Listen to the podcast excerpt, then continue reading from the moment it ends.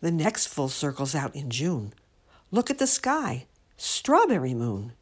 We'll pick some fruit piled oh so high, and with it we will bake a pie. The strawberry moon is gorgeous, even if it's not red like a strawberry. So why do we call it the strawberry moon?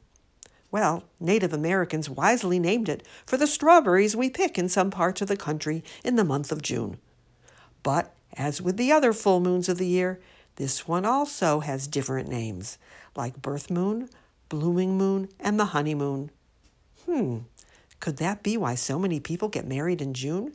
To go on a honeymoon? The next full moon will rise in the night sky on Tuesday, June 14th and this time we'll have a supermoon. The term supermoon means that the full moon appears larger than it normally does because it comes closest to the Earth in its orbit around the Earth than it normally does. That's called the perigee. So it looks bigger, super big.